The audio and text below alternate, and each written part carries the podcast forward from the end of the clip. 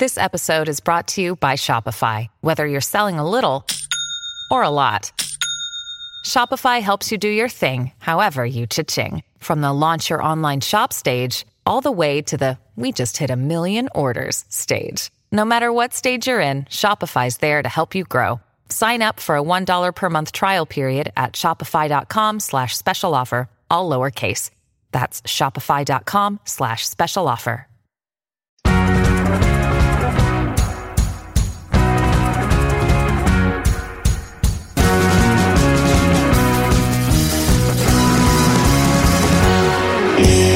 You're a big advocate for mental health awareness. Bell Let's Talk. It's been a little over a year since you started the Sick Not Weak project. Tell me how that all came to be and how's it going? Well, it came to be because I suffer from uh, depression, chronic depression, and anxiety, and I have since actually uh, 1998, the, the second year of OTR. I got hit by a, a really severe depression, which took me down deep into a hole that I never really thought I was going to make it out of. That's how bad it was. And so, from having suffered from chronic depression over the years, uh, I found myself doing off the record in 2009 interviewing Stéphane Richer, former Montreal Canadian, two-time Stanley Cup champion, and I, I I'd never spoken about my struggles on television, and I thought, uh, and I had never spoken about them because I thought, who, who would care? Why would it have any impact on people? Why is it relevant to people's lives? They'll just think I'm a winder. Uh, and then in 2009, I said to Stéphane, look, I'd like to ask you how you're doing with your depression because I know in the 1990s you suffer from depression, and he was very hesitant. So I said, look, if you will share with me, I will share with you, and I will talk about my struggles. And he said, okay. And then we went on the air. And to answer your question, you know, how did that come about? It came about because in October of 2009, I got 22 emails after the show went to air, and all of them said it's the first time they've seen two guys talking about depression without seeming embarrassed or ashamed. And because of that, they were telling me that they had struggled, and I was the first person they had ever told that to. And it was this awakening for me. It's like, oh my God, how, how, did, how did this happen? How could I have possibly impacted people's lives like this? All I did was talk about my struggle, and then I found that when you talk about it without being ashamed, and and you you clearly look like you're saying, screw you to the world. This is me. This is what I suffer from. Uh, it's not self-inflicted. This is not my fault. I didn't will it upon myself, and I can't will it away. And if you make that statement to people, then they take some of your power and your passion and some of your comfort with your illness and then they are more apt to share and more apt to go for help so that's that's why i am here today doing what i do in mental health because of that one day and the reaction that i got yeah, I mean, I've seen the episode. I've just watched it before we came in just to refresh my memory of it. And I mean, it is it's very inspiring, it's very touching, it's very open in the sense like this is the first time that uh, in a in a way like let's be honest, men have this kind of concept that they have to be very manly or and they can't show emotion but i mean that's it's a stereotype it's something that if you're bothered by something, you should talk about it because someone else could be going through the same thing. So I, I want to ask you this as well because you mentioned it. Like it was 90, I think you said 98 when you got suffered from depression. Yeah. How do you cope with it? What are some advice you could give others? Because I mean, you were still doing OTR at the point, and like, did it ever become a struggle to kind of do TV and deal with this issue?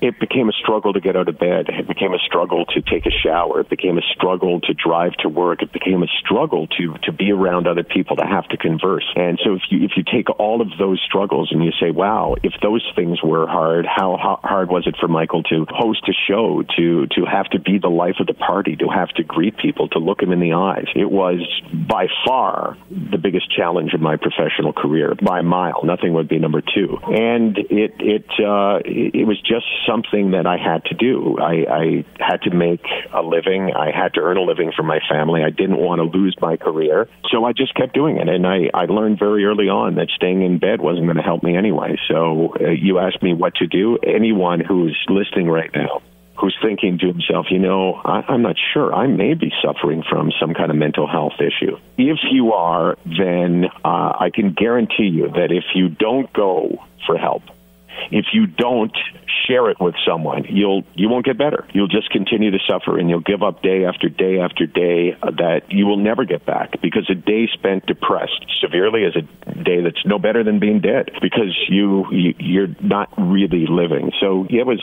was a tough job to do, and is a tough job to do when you don't feel right. Especially, I mean, I went through a year and a half of being severely depressed. So we're talking about probably 300 shows, and each one was torturous for me. I can imagine it being very hard. I mean, I, I, I don't want to say that I suffer from it or I, I have anything to deal with it. I know friends that do, so I don't want to be kind of shining myself in that light as well. If you because I haven't been to someone to talk about it, but I, I, just want to mention this, and hopefully it's not off topic or intrusive, and I apologize if it is. But they mentioned, like, you know, with mental health suicide is a big thing. In these years that you had this, did you ever feel like that was going to be your only option? Not only is that not intrusive or inappropriate, but that is 100% the right question to ask because suicide's greatest ally is silence. When we don't talk about suicide, when people are afraid to use the word, when it's not brought up, when it remains taboo, then people will suffer in silence and very often will take their lives without actually reaching out for help. I mean, that's a statement that says, I would rather die than share this problem because I'm too ashamed and too embarrassed. So we we can make a difference in the number of people that attempt suicide by by bringing it to the forefront of discussion. So I I knew several times why people took their lives. Uh, as recently as a month ago, I, I I had these these feelings in the morning where everything was negative, where uh, you know it was just like this beliefness overcame me and nothing seemed right and nothing seemed to be a reason to continue with my day. But I mean, I wasn't a danger to myself because I, I understand my illness and I understand that things like that do fade for me and I understand that there's treatment for those things. And in 2008, uh, I was really, really sick and I, I remember thinking to myself, I know why people take their lives because the thought of living with the pain is, is, is scarier than the thought of dying. And when the thought of waking up tomorrow with the pain that you're feeling is so much greater than the fear of not being alive, then you are really vulnerable. One of the other things I want to mention as well is you mentioned recently of just depression and suicide go they're hand in hand but I, I, just can't remember the girl's name off the top of my head but she was an advocate for mental health but she ended up committing suicide and it, it was just i think about a month or two ago yep.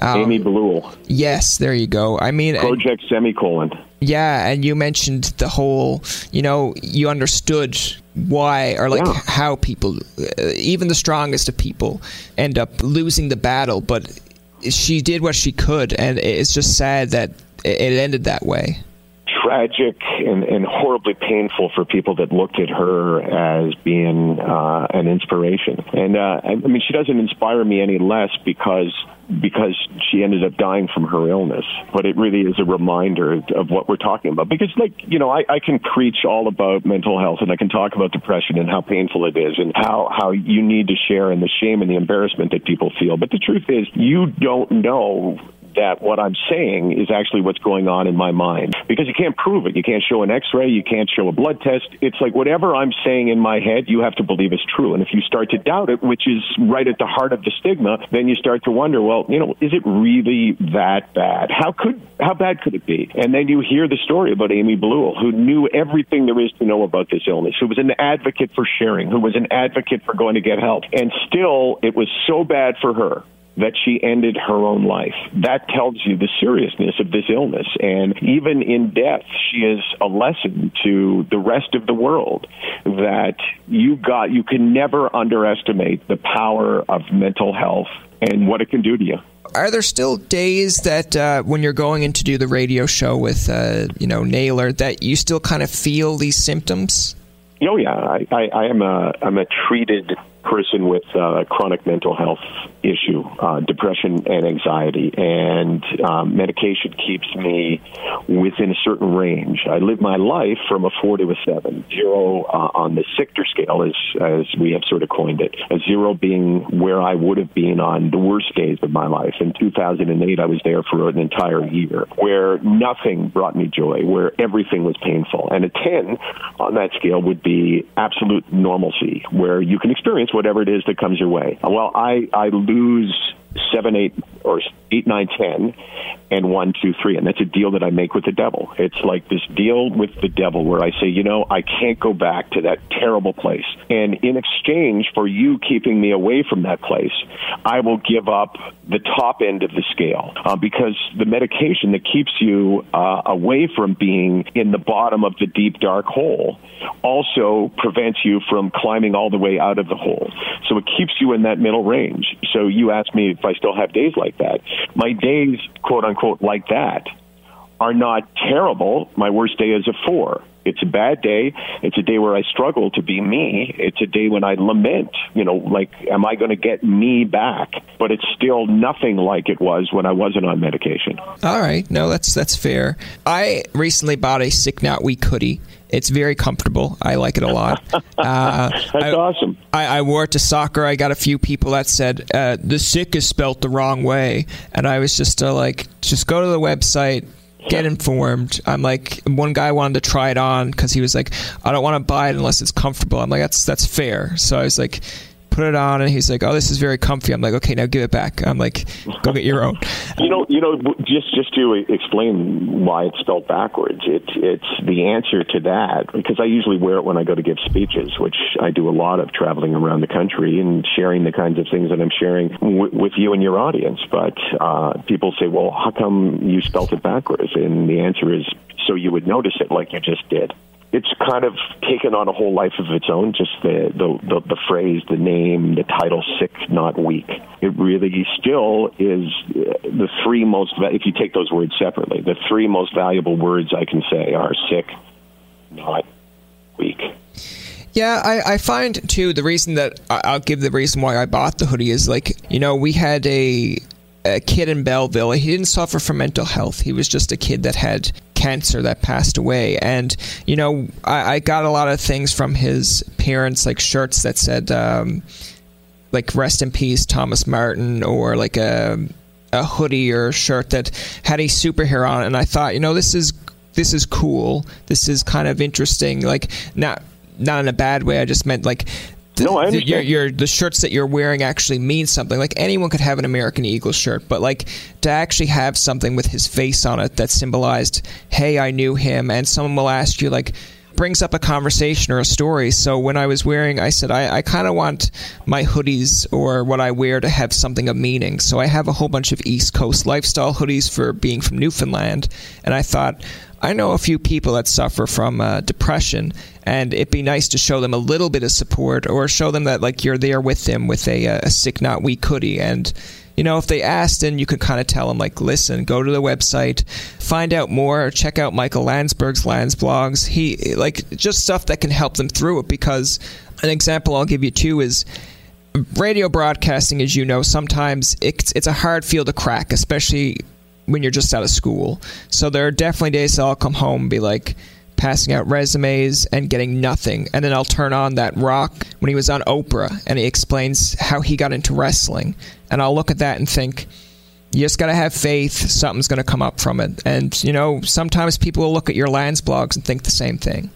Well, I think your description of why you you wear the sweatshirt, why you ordered the hoodie, is exactly uh, like the perfect explanation because you wear that in someone who's struggling with a mental health issue, who probably does feel lonely and isolated, and probably does experience some shame and embarrassment, and probably does feel weak. Looks at that, and if if they were to ask you what does that mean, and you were to tell them, they would immediately feel supported. They would immediately have this horrible loneliness that we all experience for mental health issues lessen because now you have said, "Hey, I'm there with you." It's huge. You have you have no idea how those those words can make such a such a difference because one of the symptoms of depression in particular is loneliness. Everybody feels it. There's some things when I go to speak, I will say, "I know what's going on in your heads because it's gone on in mine," and I'll tell them. I'll say, "I'm kind of like the Long Island medium here." I'll tell you what you're thinking, when you thought it, what it led to, because we all experience the same things, and one of those things is loneliness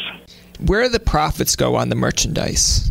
Uh, the profits, well, I mean, it's not like we've sold a ton of profit, but we uh, we are, we're not for profit, so um, it certainly doesn't it doesn't go to me. It goes to sustain us, and now we have the opportunity from having done some events and having made a little bit of money to be able to go out and say, okay, what are we going to do that is going to uh, uh, this money will allow us to do? And one of the things that, that I really want to do uh, is I want to do a, a, a, television show, whether it's actually broadcast on television or not, but just something slicker than the Lands blogs. I want to do a major event on stage with performers and speakers and athletes talking about this. And so it, it all it all takes money, and that's what we're going to do. And and to continue to grow because people now believe in not not just sick not weak but just in general they believe that mental illness has been ignored throughout history. And this is a time of change when history will look back on companies and ask what side of history were they on? The right side or the wrong side? The right side being we believe in, in, in the people that work for us. We believe in their mental health. We know that by creating an open environment, they will share more, they will get healthy faster, and that they'll be more productive. So this is the time for, for mental health to be talking about it in your opinion, what do you think society needs to do for people who are suffering? Because that's something that I'm going to mention too. Is I don't really like to use the term suffering, but you know, because it's something that definitely needs to be done. We definitely need to talk about it, and something has to be done because one in five Canadians will suffer from some sort of mental disorder in their lifetime. See, I have no problem with the term suffer, with the word suffer, because it, it's if you want people to understand mental illness is actually a, a, ridiculous phrase because what does it mean? What, what does mental illness mean? I, I, I, why is it not a physical illness of the brain?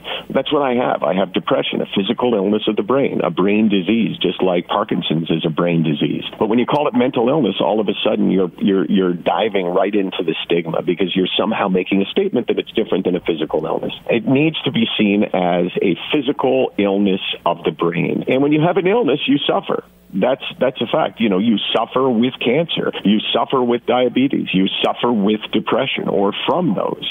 So I have no problem with that term. You know, semantically we're very challenged because we use the word depression, for instance, to describe this terrible illness, but it's also just a, a phase of people's lives, whether it's a couple hours, a day, a week, a month. Everybody gets depressed because of circumstances in their life, and because we use the same word to describe both, it minimizes the seriousness of the the actual illness basically, uh, and I guess I'm a little bit of at fault of doing this as well. But I guess the media's I, uh, for a media, it's you want to take out the word illness and just call it as so it's not. No, a, I, I want the word mental taken out because mental, like, it doesn't mean anything. Okay.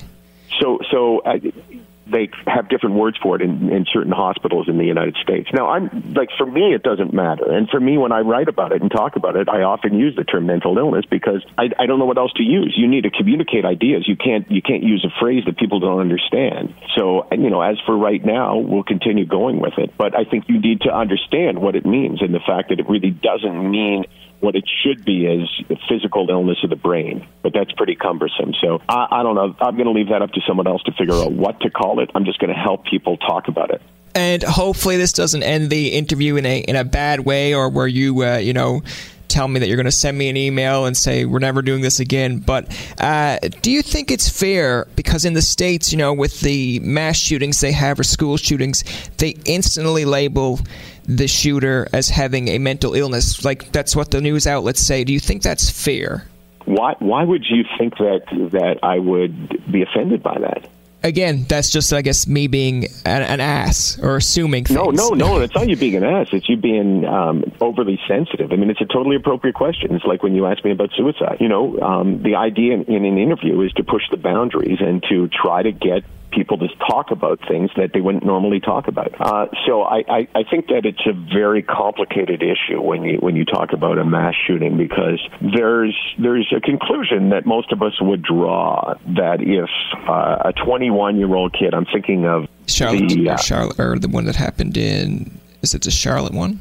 I'm thinking of the one where um, the guy went into the school, and um, I'll, I'll think of the name, but when you Sandy imagine Hook? a guy going in with an automatic rifle or three automatic rifles and randomly killing every six year old kid and teacher that he or she can find, you- you really need to. It, there's a logical conclusion, which is that, that that individual had some kind of sickness in his brain. You know, like because and, and, you know he's he's so far beyond what a healthy brain would do. There has to be an explanation other than he was just evil. Because I think at the root of much evil is mental health or, or mental illness.